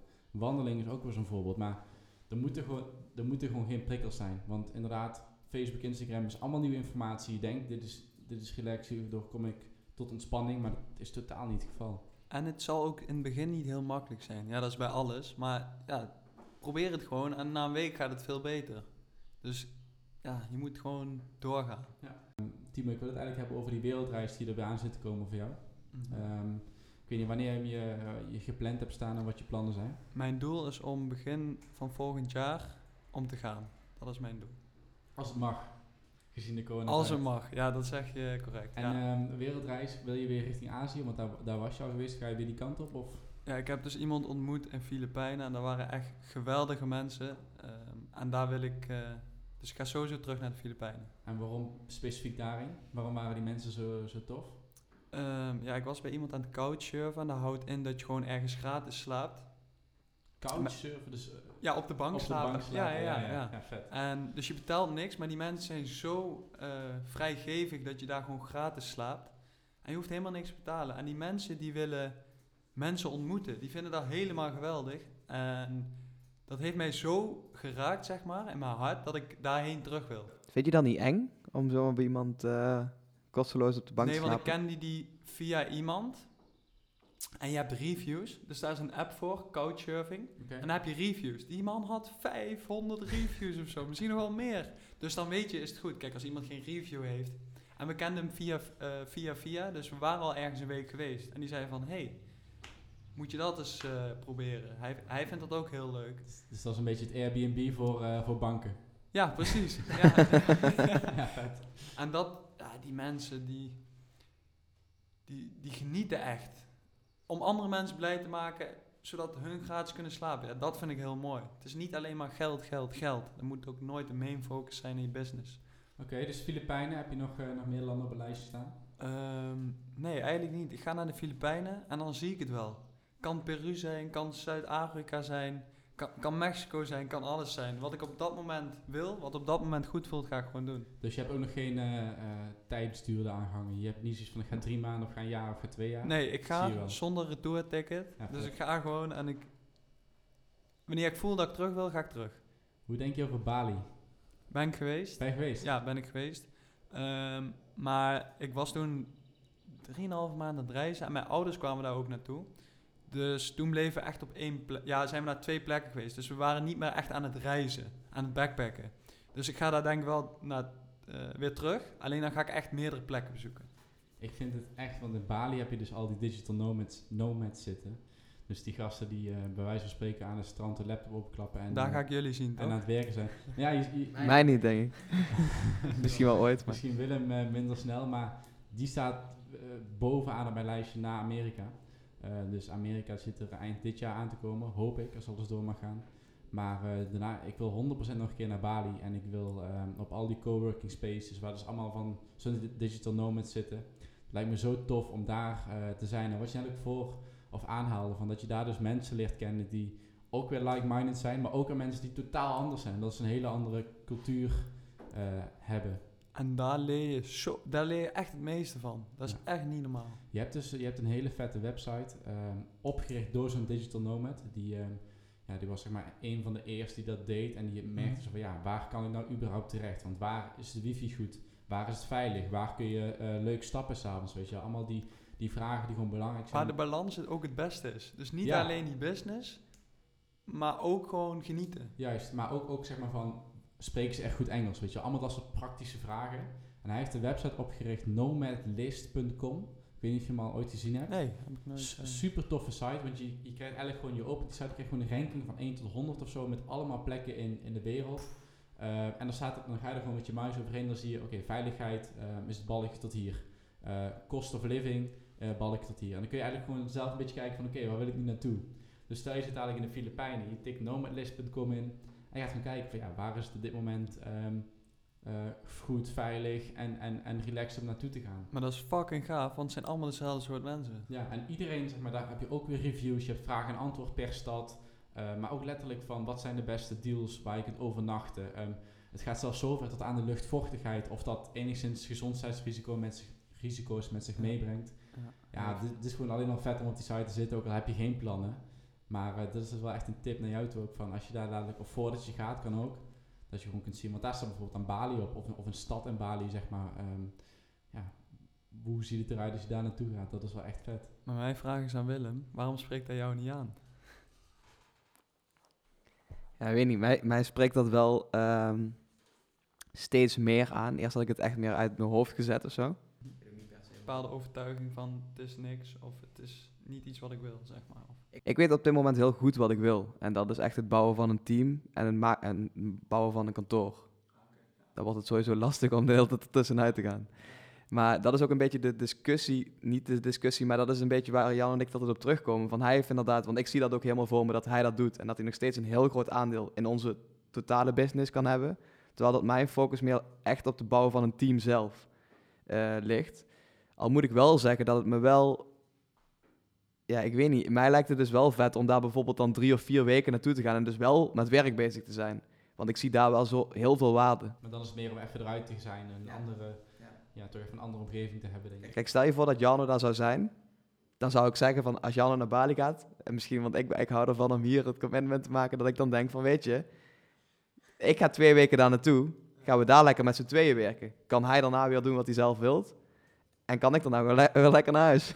maar het is ook mooi dat niet iedereen hetzelfde wil. Want dat, zou, dat gaat ook niet. Nee. Toch? En ik denk inderdaad dat je, heel mooi dat je daar een oplossing voor zoekt. Van hé, hey, ik kan er wel met mijn team heen een paar maanden of een paar weken of ik noem maar wat. Ja. Kijk, ik denk dat het, het uitzoomen en ik denk dat het heel veel kracht geeft en ook uh, heel goed voor je is om juist wel helemaal alleen daar naartoe te gaan en wel even helemaal geen afleidingen en geen sociale controle te hebben die je hier hebt. Maar ik denk dat het ook, um, ook lekker is om, tenminste, ik zie, dat, ik zie mezelf niet in wereldreis maken. Dat is gewoon niks voor mij. Maar ik zie me dus inderdaad wel, zeker als we het er zo over hebben. Uh, het is eigenlijk helemaal niet zo, het lijkt iets heel groots. Maar je kunt zo zeggen van, oké, weet je, ik spaar nu wat geld. En volgende, volgend jaar in um, maart, liefst buiten de zomer om, ga je dan inderdaad twee of drie weken naar Bali. Ja, ja, ja ik, vond het echt, uh, ja ik vond het echt fantastisch. Het is zo vrij, zeg maar. Ja, je hoort zeg maar gewoon iedereen die het heeft gedaan, die is, ja, laten we zeggen 98% is daar positief over. Ja, iedereen, ja. Dus enkeling komt met hij weer eerder terug of, of heeft het even, uh, kan ook hè, dat omstandigheden in het land waar je naartoe gaat gewoon kloten zijn op dat moment. Klopt. Uh, vanwege natuur of, of wat dan ook, politiek misschien. Maar ja, het, het overgrote merendeel um, komt vol inspiratie en vol ja, goede verhalen komen ze terug. En uh, dat sluit misschien ook wel een beetje aan op dat tegenwoordig iedereen ook altijd zijn studie naar het buitenland wil. Daar hebben we het vorige week ook over gehad. Want het is bijna, uh, commodity, het is bijna een standaard geworden om tijdens je studie naar het buitenland te gaan. Dat ook allemaal gewoon zo makkelijk is tegenwoordig. Precies. En uh, daar hadden wij vorige week met, of met onze vorige gast Norbert hadden we het ook over van... Het is fijn dat het allemaal zo makkelijk gaat tegenwoordig, maar het is ook weer... Ja, ik weet niet het, moet ook wel niet zo zijn dat je raar wordt aangekeken als je niet tijdens je studie naar het buitenland gaat. Ik bedoel, iedereen heeft, heeft daarin zijn eigen voorkeur en zijn eigen wensen, toch? Dan wordt het dus weer sociale druk. Hè. Dan heb je dus weer eigenlijk geen... Je, gaat voor je vrijheid daarheen, maar dan wordt eigenlijk de druk van buitenaf opgelegd dat je een half jaar weggaat. Ja, ja, maar daarom is het zo belangrijk om naar jezelf te luisteren. Want als je het wil, als je naar jezelf luistert en je voelt dat het uh, voor jou heel goed kan zijn, moet je het doen. En als je denkt van nee, dit is op, op dit moment niet wat ik wil, dan moet je het niet doen. Daarom moet je naar jezelf luisteren en niet naar, ja, zelf de keuzes maken. Ja, en het hoeft dus niet zo te zijn dat als twee of drie vrienden van jou naar het buitenland zijn geweest, en het kan voor studie, en het kan Duitsland zijn, of het kan uh, uh, Thailand zijn of China, dan hoeft dat niet te betekenen dat jij dat ook moet doen. En ehm, dat zie ik nog wel eens terug, zeg maar, van dat opeens die, die panic mode aangaat van, oh fuck, dat moet ik eigenlijk ook gaan doen, want, want de rest doet dat ook. En dat, daar moeten we wel echt voor waken. Klopt, klopt. Het moet echt voor jou op dat moment de juiste keuze zijn. En niet omdat andere mensen het willen, dat je het dan moet gaan doen of zo. Nee, maar vet. Dus die wereldreis uh, die staat uh, gepland voor begin volgend jaar. Ja. Top man. Nu al zin in. Ik denk daar echt elke week aan. Misschien wel elke dag. En hoe ben je dan, um, ben je ook al een beetje voor aan het bereiden hoe je dat gaat combineren dan met je business? Ook qua, qua want het voornaamste ding is van tijdzone. Tenminste, dat, zo heb ik dat vorige keer ervaren. Hm. Hoe, hoe zie je dat nu voor je? Um, daar heb ik nog niet de focus op gelegd. Ja, dat doe ik... Uh, ja, als ik ga. Dus nu is het gewoon vol focus op mijn business en dan daarna ga ik kijken hoe ik dat ga doen. Komt allemaal goed. Heb je wel nog um, um, stappen die je dan gezet wil hebben voordat je überhaupt wil gaan in je business? Ja, ja ik wil het huis sowieso um, ja, waarschijnlijk verkocht hebben. Mm -hmm. Dat ik ja, wat geld vrij heb en daar ga ik dan gewoon investeren en uh, ja, ga ik beleggen. En in mijn business, ja, ik wil gewoon zo ver mogelijk komen. En ik zet elke maand een doel wat ik wil uh, behalen. Dus die doelen wil ik behalen. En dan begin van het volgend jaar wil ik dan uh, die reis gaan maken. Ja, maar die doelen zijn eigenlijk continu. Dus die heb je ook als je daar bent. Maar het is, het is niet zo dat je nog, um, en dat is misschien het voordeel dat je eigenlijk een soort van vrijheid hebt gecreëerd. Maar het is niet zo dat je nog uh, echt praktische dingen anders moet aanpakken omdat je anders niet kunt gaan. Nee, ik heb alles in een Google Drive staan. Dat heb ik bewust gedaan, zodat ik, zodat ik gewoon weg kan. Dus niks staat meer op mijn harde schijf. Ja, nog wel wat dingen, maar alles wat belangrijk is, staat op Google Drive. Ik kan, mijn laptop kan kapot gaan en ik heb nog steeds alles. Dus dat is allemaal vrijheidproof. Ja. Werk je met Google G Shoot? Uh, ja, ik werk nou via de. Ik heb nou een mail van mijn eigen van de website, zeg maar. Mhm. En ook een gewoon normaal Gmail. Oké, ja, je kunt die dus koppelen. Dat is misschien een praktische tip voor na deze uitzending kun je in G Suite koppelen. Dan heb je dus je zakelijke e-mail ook in je G Suite. Dan heb je echt alles bij Google uh, ondergebracht. Ja, dat is een hele goede tip. Ja. het kost maandelijks niet zoveel. Okay. Goeie tip. Ja, ga ik gebruiken. Hey, we gaan even door naar nog wat, uh, misschien wat snellere vragen. Maar het kan dat we daar ook uh, lang blijven, bij stil gaan blijven staan. um, Timo, wat, wat inspireert je nou echt in je werk? Waar sta je dus iedere ochtend voor op? Voordat ik mensen kan helpen die dat proces kan geven, zeg maar. Dat ze zichzelf echt kunnen ontwikkelen en veel meer vrijheid, geluk en succes kunnen ervaren. Dat is echt hetgene wat, dat is mijn main focus. Denk dus daarvoor, wel, uh, daarvoor doe ik het. Ik denk dat we die ook al uitgebreid, uh, uitgebreid besproken hebben, dus laten we gewoon snel verder gaan naar de volgende. Um, waar ben je tot nu toe, um, je bent nog niet zo heel lang ondernemer, waar ben je tot nu toe zakelijk gezien het meest trots op? Ja, ik denk toch wel op dat vastgoedobject. Ja, en natuurlijk dat ik nou al zeg maar loop, dat het goed gaat. Mm -hmm. Dus op die dingen ben ik eigenlijk wel uh, heel trots. En je vertelde net ook uh, in de pauze dat de coronatijd voor jou heel positief heeft uitgepakt. Um, hoe heeft zich dat geuit? rust. Dus ik kon gewoon, ik had eigenlijk helemaal geen afleiding.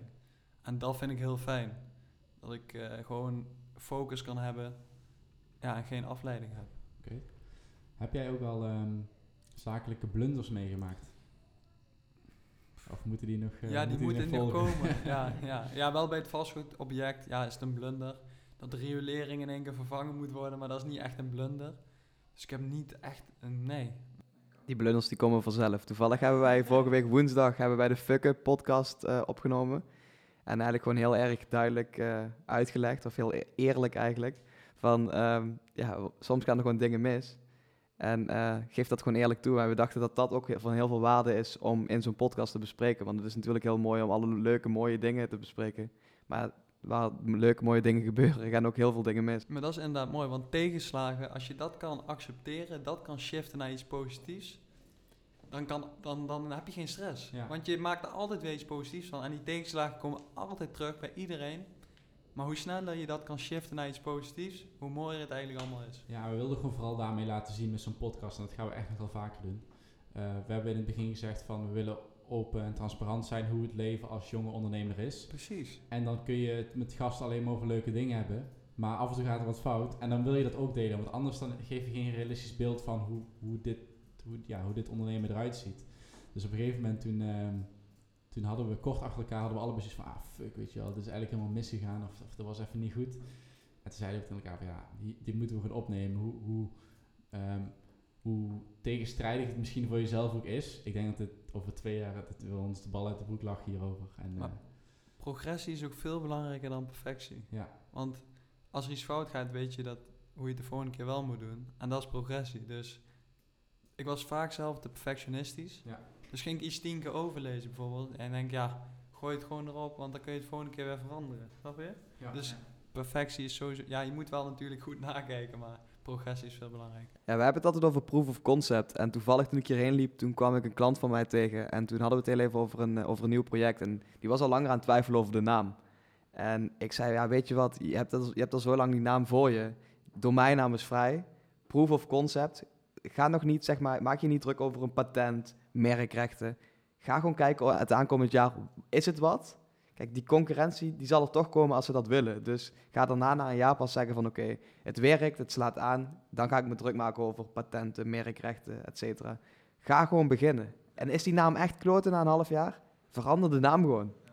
Maar dat is heel mooi, want ik heb bijvoorbeeld het next level traject, volgende level. Die gedachte kwam, kwam op en ik dacht, precies wat jij zegt. Als het niet goed is, of ik krijg een andere gedachte, verander ik hem. Is nooit meer veranderd. Die gedachten, die eerste gedachten zijn vaak het beste. En uiteindelijk is die naam, next level, of, of hoe je programma ook zou heten, is uiteindelijk niet doorslaggevend. Nee, het moet bij jou gewoon goed voelen. En het moet jouw eigen gedachte zijn. Dus je moet ook niet gaan naapen of kijken naar namen gaan zoeken. Nee, want dat werkt niet. Je moet echt vanuit jezelf, komt er een naam op. En die heb ik nooit meer veranderd. Dus dat is wel fijn. Ja, weet je, perfectionisme is denk ik wel, tenminste voor mezelf, maar ik denk voor heel veel ondernemers het grootste gevaar wat je, wat je hebt. Um, je zet in principe over al je uitingen, zet je je naam onder. Of je nou een site maakt voor iemand, of je nou zo'n podcast opneemt, of je met iemand een coaching traject aangaat, een logo maakt, overal staat um, letterlijk of figuurlijk jouw naam onder. En um, dan is perfectionisme echt een gevaar wat ervoor zorgt dat je eigenlijk onvoldoende actie neemt en onvoldoende groei daardoor gaat meemaken. Terwijl je, uh, het klinkt zo makkelijk, niet bang zijn om fouten te maken en het gewoon gaan doen, maar het is wel, dat, ja, tenminste bij mij heeft dat wel gewoon echt tijd nodig gehad en nog steeds, om dat wel gewoon echt daadwerkelijk te gaan doen. Maar het is ook niet makkelijk. Nee. Alleen, ja, het is gewoon niet makkelijk. Alleen je moet gewoon dat proces, je moet dat elke keer leren. En je, steeds komt weer iets nieuws wat je weer moet leren. En hoe sneller je dat doet, hoe sneller je groeit, hoe sneller je... Ja. We, we, hebben, het, we hebben het anderhalf jaar over deze podcast gehad, hè? Ja, maar, ja, maar ja, dan heb je andere werkzaamheden die op dat moment belangrijker zijn. Dus dat is, dat is dan niet, ja, dat is niet erg. Nou ja, in dit geval was het meer dat we het gewoon nooit hebben gedaan. Okay. En op een gegeven moment dan hebben we het over Gary Vee. Uh, dat hebben we nu al vaker verteld, maar ik stuurde weer een filmpje door en hij appt mij s'avonds om 11 uur ik zorg dat we morgen voor 12 uur middag spullen hebben om op te nemen. En een dag later hadden we onze eerste twee episodes opgenomen. Dus dan is het niet meer een kwestie van uh, andere werkzaamheden zijn belangrijker. Nee, ga het gewoon fucking doen. Ah, en die eerste aflevering, dat ging makkelijker dan we dachten. Maar we hebben ook wel eens uh, aflevering 3, daar hebben we, hebben we honderd keer overnieuw gedaan. Uiteindelijk hebben we besloten om maar een dag later op te nemen, want het sloeg helemaal nergens op. Maar proces. Dat, dat, is weer het proces, ja. En, en kortom, kort gezegd, het, maakt niet uit uh, hoe, je, hoe je het gaat doen. Ga het, ga het gewoon doen.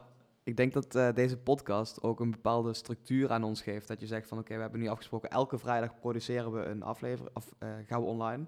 En elke woensdag produceren we een aflevering. Dus um, het geeft ons een bepaalde structuur. Dat je zoiets hebt van, oké, we moeten er weer staan en we moeten weer wat opnemen. Maar je houdt ook rekening met een planning van, oké, wie is er deze week? Wie is er volgende week? Wanneer gaat de volgende online? Dus we lopen heel tijd een, een aflevering voor, eigenlijk, als het ware. En daar ben je toch mee bezig. En dan, ja, dat, dat is wel lekker. Die structuur is lekker. Ja, en ik denk dat het de, de grootste power daarin is dat je het met z'n tweeën doet. En waarom? Uh, hebben we het over accountability partners.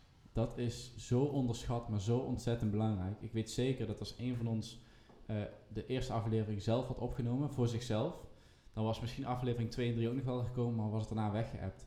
En nu heb je zoiets van, kijk, de ene, de ene week ehm, heb ik een voorstel voor een gast, de andere week Willem weer. Uh, de ene week ga ik de apparatuur regelen, de andere week Willem. Uh, of samen, dat maakt allemaal niet uit. Maar je bent constant, is er één iemand, bij één iemand is het altijd top of mind. Dus ja. er komt elke week iets. En ja, dat is nu nog makkelijk praten. We hopen dat ook gewoon echt lang vol te houden. om maar te zeggen van, als je het alleen zou doen, had je het überhaupt al niet tot aflevering 10 of zo weten te schoppen. Dat weet ik zeker. En het is gewoon vet om te doen. Absoluut. Dat vind ik zelf in Absoluut. ieder geval. Ik vind, ja, het is leuk om over dit soort, om daarop in te zoomen over dit soort onderwerpen, zeg maar. Ja, want wat, um, wat ik altijd merkte als ik dan met andere ondernemers sprak, die zeg maar niet hier dan per se op kantoor zitten, dan krijg je altijd heel veel energie. En daarna appt dat weer snel weg. Maar wat we nu eigenlijk voor onszelf hebben gecreëerd, is dat we dus elke week die energie weer krijgen. Omdat we elke week gasten hebben of elke week met zo'n podcast bezig zijn. Ja. Ja, precies. En die energie neem je dan ook weer mee in je andere werkzaamheden. Dus ja. dat is alleen maar positief. En wat Willem ook zei, planning, structuur is zo belangrijk. Het creëert meer rust, meer overzicht. Ja, en je groeit sneller. Want je weet precies wat je doet, wanneer je wat doet, wat je weekdoel is, wat je maanddoel is, wat je jaardoel. Ja. Dus dat is heel... Uh, dat is het grappige is, ik, het is heel belangrijk en ik merk het ook. Um, ik ben best wel slecht zelf in plannen en, en het overzicht bewaren. Maar je moet nu wel, je moet nu. Dus je, je wordt nooit gedwongen, moet je die planning wel maken. En dat is, gewoon, dat is ook gewoon lekker. Ik, ik, ik deed het eerst zelf nooit. Ik, ik wist, ik, heb er niet eens over nagedacht een aantal jaar geleden. Maar op een gegeven moment dacht ik van, ja, dat is toch veel makkelijker als je precies weet wanneer je wat moet doen. En hou, ik hou zelf wel ruimte vrij voor ook uh, vakken in mijn agenda waar ik niets plan. Ja. Dus dan kan ik naar een vriend of kan ik dat. Dat is, ja, dat is voor mij weer die balans. En dat werkt voor mij goed, kan voor iemand anders werken natuurlijk. Dat is misschien nog wel het allerbelangrijkste. Dat je ook tijd inplant die je niet inplant. Dus um, ook, je kunt, het is heel makkelijk als je een planning gaat maken. Oh, even goed voor zitten. Ik plan gewoon de hele week in. Die 40 uur die plan ik gewoon allemaal in. Ja, dat gaat, gaat geheid mislukken. Dat houdt niet eens een week vol. Je moet echt per dag uren hebben dat je die openlaat. En dan zie je die dag maar wat er dan prioriteit heeft, uh, wat je dan kunt doen. En dat vaak is het wat meer reactief werk. Want wat je proactief doet, dat, proactief doet, dat plan je. Uh, maar als je nog wat telefoontjes moet doen of als je um, een paar uur wil gaan wandelen, dan kun je dat dus in die uren altijd doen. Hey uh, Timo, um, heb jij een favoriete film of serie van de laatste tijd? Prison Break. Die is zo vet, joh. De all-time classic. Die is zo goed. Ik, ik heb niet vaak dat ik... Ja, ik kijk eigenlijk over het algemeen nooit ja, die van Michael Jordan, die Last Dance, die is ook zo vet. Komt elke aflevering aan bod, maar ja, die is ook goed. We hebben nu dus de vierde gast en de vierde keer dat die serie aan bod komt. Serieus? ja. maar die is zo gruwelijk. Ik heb echt heel veel respect van Maar welke les ik er ook uithaal, hij zegt... Als ik opnieuw zou kunnen kiezen, zou ik het dus niet doen. Dus hij is niet heel gelukkig geweest. Tuurlijk, hij wil altijd winnen. Maar hij zei, ik was niet optimaal gelukkig. Nee, hij wil geen rolmodel meer zijn. Precies. Nee, maar dat is ook, die les, dat is ook wel mooi. Want je kan altijd willen winnen, winnen, winnen. En dan zegt hij achteraf, ja, ik had het anders willen doen. Ja, maar, maar ik heb dus uh, die personal trainer die ook in die serie aan bod komt, die Tim S. Grover. Uh, die komt heel af en toe, uh, heeft zo'n pak aan, komt hij even in beeld. Mm -hmm. Hij heeft een boek geschreven, Relentless heet dat, medogeloos. En um, hij heeft dus al die jaren met Michael Jordan, Kobe Bryant, al die NBA... Heel, heel sick. Ja, met al die gasten heeft hij gewerkt. En dan gaat het allemaal over die werkkritiek van die gasten. En, maar in dat boek staat dus ook eigenlijk een beetje tegenstrijdig met waar we het net over hadden. In het boek staat, het gaat alleen maar om winnen. Je hoeft het proces niet uh, leuk te vinden. Um, je moet alles ervoor opgeven. Dat, daar moet je, daar moet je niks om geven. Het gaat alleen maar om die, die championship ring die ze bij het NBA krijgen. En um, ook als Michael Jordan zijn, zijn vijfde wint, dat is een mooi, um, een, een mooi voorbeeld. Dan had hij zijn vijfde gewonnen. En dan bij de foto met de, met de ringen stak hij er zes op. Want hij miste dus één ring. Dus dat was alweer naar de volgende. Maar dan ben je nooit tevreden. Als je nee, nee. En dat is dus wat jij nu aangeeft van uh, Michael Jordan heeft eigenlijk niet, niet echt genoten van de weg en naartoe, maar alleen maar van het resultaat. En dat is dus maar voor zo'n korte periode. En dat zegt, dat zegt hij ook zelf. Dus daar leer ik dan weer uit dat balans gewoon toch het belangrijkste is als je optimaal gelukkig wil zijn. Ja. En dat is natuurlijk, ik vind zijn prestaties, dat slaat helemaal nergens op hoe mooi dat is. Maar die, hij genoot niet van het proces, dat zegt hij ook zelf. Ja. Of te kort. Te kort. Ja. En op een gegeven moment speelt die, um, die omgeving speelt ook weer een rol, want um, hij heeft dan inderdaad alles gewonnen. Hij is bijna op elke reclame toen tijd te zien. Mensen zijn klaar met hem. En dan, um, ja, volgens mij ging het over het gokken op die golfwedstrijden, toch? Ja, ja ook. Of op, eh, vooral, voornamelijk op zijn eigen golfwedstrijden. maar op een gegeven moment pakken ze gewoon iets om hem gewoon volle bak onderuit te halen. Dus ze, ze helpen iemand om, om een voetstuk te plaatsen. En als hij dan opstaat, dan, dan maaien ze hem net zo hard neer. En zo zit, en ik denk zeker in Amerika nog erger, maar zo zit de wereld ook gewoon in elkaar, weet je Dus hoe bekender je bent, bijvoorbeeld Boef die zegt ook van, ik ben helemaal niet gelukkig. Die, die, hij zegt, ik ben eigenlijk niet gelukkig, maar dan heb je heel veel geld, maar dan heb je geen balans. Snap je? Dus ja, bekend zijn, dat is denk ik wel leuk, maar ze zeggen ook allemaal van, ja, het heeft ook een keerzijde. Het komt met een prijs. Ja, het komt met een prijs. Ja. ja. Maar ik denk ook wel um, en dat is misschien om dit onderwerp uh, af te sluiten, van het komt met een prijs, maar we hebben het net heel over die mindset gehad. Als je daar vanaf dag 1 mee bezig bent, dan is die prijs, denk ik, uh, te reduceren. Dus heel veel mensen die, als ze eenmaal succes hebben, financieel dan vaak, dan komen ze op terug op, oh, uh, mindset dit, mindset dat. Bijvoorbeeld Boef is nu ook bezig met een uh, programma met Vasco in dit geval. Ali B is dat nu ook begonnen. Ja. ja. En um, ja, die mindset heeft ervoor gezorgd dat ze staan waar ze staan. Maar um, door vanaf dag één van al die dingen jezelf bewust te zijn en die balans te hebben, denk ik wel dat je gelukkiger kunt zijn dan dat ze nu zeggen dat ze zijn. Dit is eigenlijk precies hetzelfde voorbeeld als dat jij met, met bijvoorbeeld de aandacht aan je gezin geeft over die CEO's op het begin had. Um, die mensen zijn inderdaad, die moeten nog een hele inhaalslag maken. Dus die hebben het geld, maar die zijn helemaal radeloos van oké, ik heb alles wat ik wil, maar alleen mijn mindset, wat eigenlijk het belangrijkste is waar, waar je eigenlijk voor hier zit, die is bij hun totaal, die klopt gewoon niet. Ja, ze zijn stik jaloers op uh, modale families die wel gewoon onderling goede relaties hebben binnen het gezin. Ze zijn stik jaloers op, terwijl die modale families in dit geval opkijken naar zo iemand omdat hij toevallig veel geld heeft verdiend. Dus je moet jezelf ook eigenlijk nooit vergelijken met iemand anders. En gewoon, ja, kijk, je kan wel een rolmodel hebben, daar heb ik ook. Bijvoorbeeld een Fasco, dat is wel een rolmodel, maar je moet kijken naar wat jou gelukkig maakt en niet wat, ja, waar we het al vaak over hebben gehad, van kijk naar jezelf, luister naar jezelf en niet naar te veel, doe niet wat anderen zeggen. Dat zegt Michael Pilarczyk ook, hè. je hebt een creatieve mindset en je hebt een uh, concurrerende mindset. En zodra dat, dat concurrerend is, dan is het nooit goed. Want als jij dan een, uh, een Race Rover Evoque uh, koopt, dan ben ik daar niet gelukkig. Dan, en ik heb een, uh, weet ik veel, een, uh, een andere Range Rover. Noem eens wat. Maakt niet uit. Ja, gewoon een nog dikkere auto. Ja, precies. En dan is, dan, is dat, dan is dat de strijd. Terwijl dat daar helemaal niet om gaat. Nee, het gaat daar helemaal niet om. Maar het wordt wel een beetje... Ja, het is best lastig om dat, die stap terug soms te maken. Want je, ja, je ziet het allemaal gebeuren. Alleen nog heel veel mensen hebben daar moeite mee. Oké, maar hoe gaan we er dan voor zorgen? Want uh, die, die, die luxe dingen aanschaffen, een dikkere auto dan dat je al hebt, zeg maar op Instagram komt het allemaal naar voren en iedereen uh, raakt onder de indruk van, raakt jaloers van. Hoe kunnen we er dan voor zorgen uh, met iedereen, en dat wordt heel lastig, maar ik ben er gewoon nu uh, open over aan het denken of hard over aan het denken. Hoe kunnen we ervoor zorgen dat, dat, dat die indruk minder, um, minder invloed heeft op de rest? Bewustwording. Bewustwording. Dat je gewoon bewust bent van wat je wil en wat jou gelukkig maakt en niet wat je van anderen moet. Ja, en dan zouden we dat dus, dat zou de massa dan moeten ja. Ja. Ik denk dat, dat op grote schaal valt dat gewoon niet te realiseren. Ja, niet, ja, niet allemaal. Natuurlijk wel steeds meer mensen, als steeds meer mensen erover praten, maar allemaal natuurlijk nooit. Ja, daarom vind ik ook vet wat ik dus net zei, dat zo'n Boef en zo'n Ali daarmee bezig zijn. Want ja, die hebben een massale following en die kunnen dus heel veel mensen op weg helpen daarmee. Als je 1,4 miljoen volgers hebt en 100.000 mensen raak je daarmee, ja, dan wordt toch wel de wereld beter. Of eh, ook Nederland beter in dat geval, qua mindset. En dat vind ik mooi, dat doe ik zelf ook. daarvoor doe ik het, dat je eigenlijk de wereld een betere plek maakt. Ja, ja heel vet. Hey, heb jij nog uh, dromen? En dan heb ik, het, heb ik het zowel over zakelijk als, uh, als ook privé. Kijk, ik denk soms wel van, ik wil bekend worden in Nederland. Ik wil een motivational speaker worden, echt een grote. Maar aan de andere kant denk ik, word ik daar gelukkig van. Snap je? Dus die balans ben ik heel aan het zoeken. En het is wel een droom van mij. En ik denk wel dat het, ja, het is wel echt een droom. Dat wel. Ja. En dan heb je het over personal brand eigenlijk dus. Want dat creëer je en op basis daarvan kun je dus zo'n zo bekende person of zo'n uh, bekende motivational speaker worden. Ja, precies. Ja. Dus dat is wel een droom. Ja. Dat is heel erg zakelijk, denk ik. Mm -hmm. Met name. Um, hoe heb je dat privé?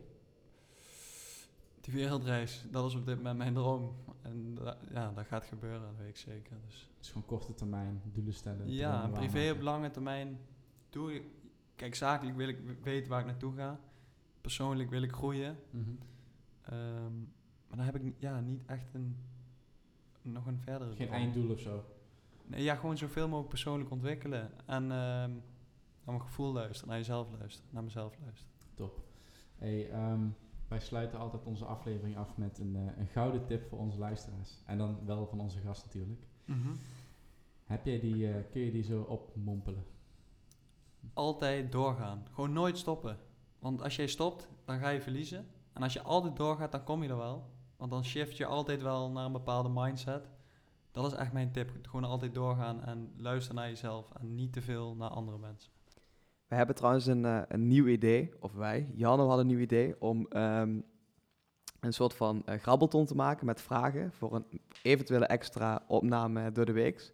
En dan willen we eigenlijk aan het eind van de podcast vragen aan onze gasten ehm, of jij een vraag hebt voor ons die wij dus in een korte sessie kunnen behandelen. Ja, maar het, het ziet er dan, of het idee was zo, uh, we, willen, uh, we, we, nemen deze afleveringen op en die komen elke vrijdag online met een gast. Mm -hmm. We hadden zoiets van, ja, wat nou als we er met z'n tweeën nog één extra in de week opnemen? Een kortere van 20, misschien 30 minuten. Ja, zoals... Bijvoorbeeld die fuck-ups die we hadden gedaan, dus fouten die we maken in onze eigen onderneming. Oké, okay, ja. ja. dus echt zo'n zo soort van tussendoor aflevering, wat korter van stuk. Um, en het idee was dus om gewoon een grote ouderwetse grabbelton te maken. Mm -hmm. En onze gasten uh, een aantal vragen te laten doorsturen of opschrijven. Die gooien we allemaal in die bak. En elke aflevering, zonder voorbereiding dus, halen we er eentje uit. En dan staat er een stelling op of een vraag. En dat mag over alles en iedereen gaan. Mm -hmm. uh, en dan gaan we die met z'n tweeën in, uh, in 20 minuten ongeveer gaan we behandelen. Mm -hmm. Dus dat is meteen een, een uitnodiging jou om eens na te denken of, of je daar wat vragen voor kunt verzinnen. Dat hoeft niet nu per se. Okay. Okay. Mag wel als je... Mag wel. Ik ga daar even goed op zetten. Ja, dat, dat, een mooie, dat dat een mooie podcast worden. Oké, okay, ja, top. Ja, precies. Want dat moeten geen... Dat hoeven niet de, de simpele vragen te zijn. Dat mogen best uh, vragen zijn waar je gewoon echt even goed over kunt lullen. Ja. Um, of een stelling, mag ook. Ja. Dat, maar dat, dat komt wel goed. Dat komt wel goed. ja, dat is dus ons idee voor de, voor de extra aflevering. Dat is goed, top. Gaan we hem afsluiten, denk ik, niet? Ja, dat mag jij doen. Um, bedankt voor het luisteren weer. Uh, inspirerende sessie, denk ik. En um, volg je ons ook niet, doe dat dan even op Spotify of iTunes. Uh, we gaan graag de interactie aan. Um, zoals jullie weten is dat via DM op Instagram. At Peters met dubbel E en Willem Vullings. En tot de volgende keer. En volg ook uh, onze gast Timo Peters. Timo Peters, dubbel S. Want die andere was al bezet. en maar, en maar één E, toch? Ja, 1E. Ja. Dus als je mij wil vinden met dubbel E, als je Timo wil vinden met, uh, met 1E. Ja. Top. Top, bedankt jongens.